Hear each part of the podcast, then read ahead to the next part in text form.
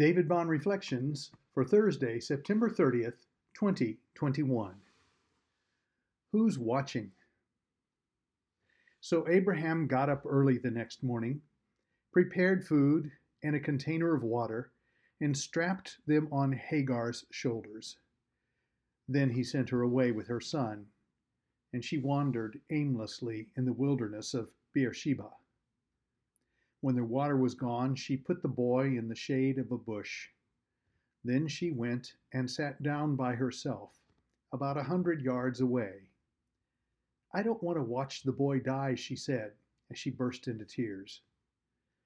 But God heard the boy crying, and the angel of God called to Hagar from heaven Hagar, what's wrong? Do not be afraid. God has heard the boy crying as he lies there. Go to him and comfort him, for I will make a great nation from his descendants. Then God opened Hagar's eyes, and she saw a well full of water. She quickly filled her water container and gave the boy a drink. And God was with the boy as he grew up in the wilderness.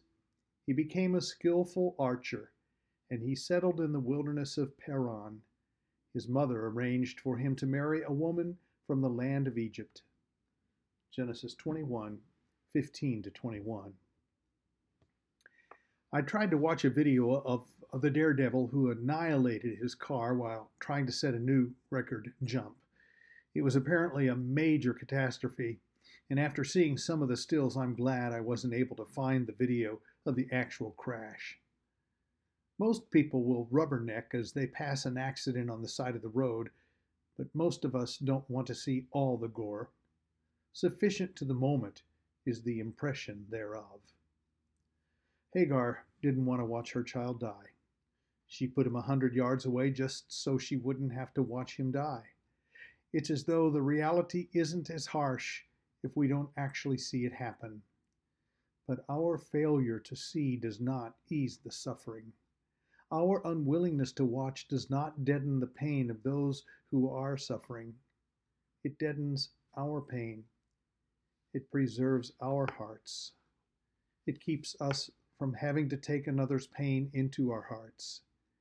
It allows us to go on our merry way without being bogged down in the brokenness, pain, and suffering of everyone in the world. We simply cannot absorb it all.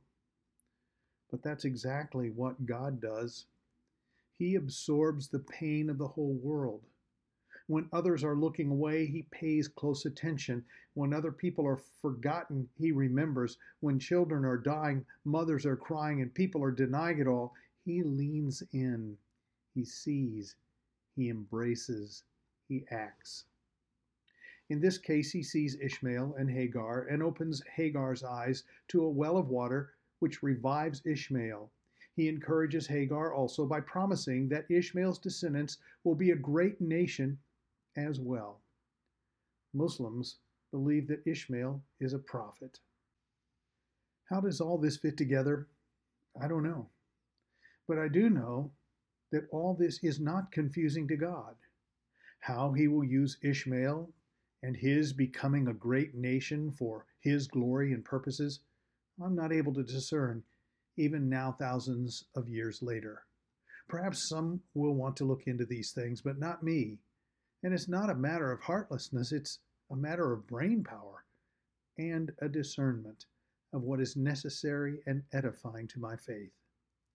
Sufficient unto me is the truth that God does not turn his head or heart from pain and suffering he does not ignore difficult and distressing situations.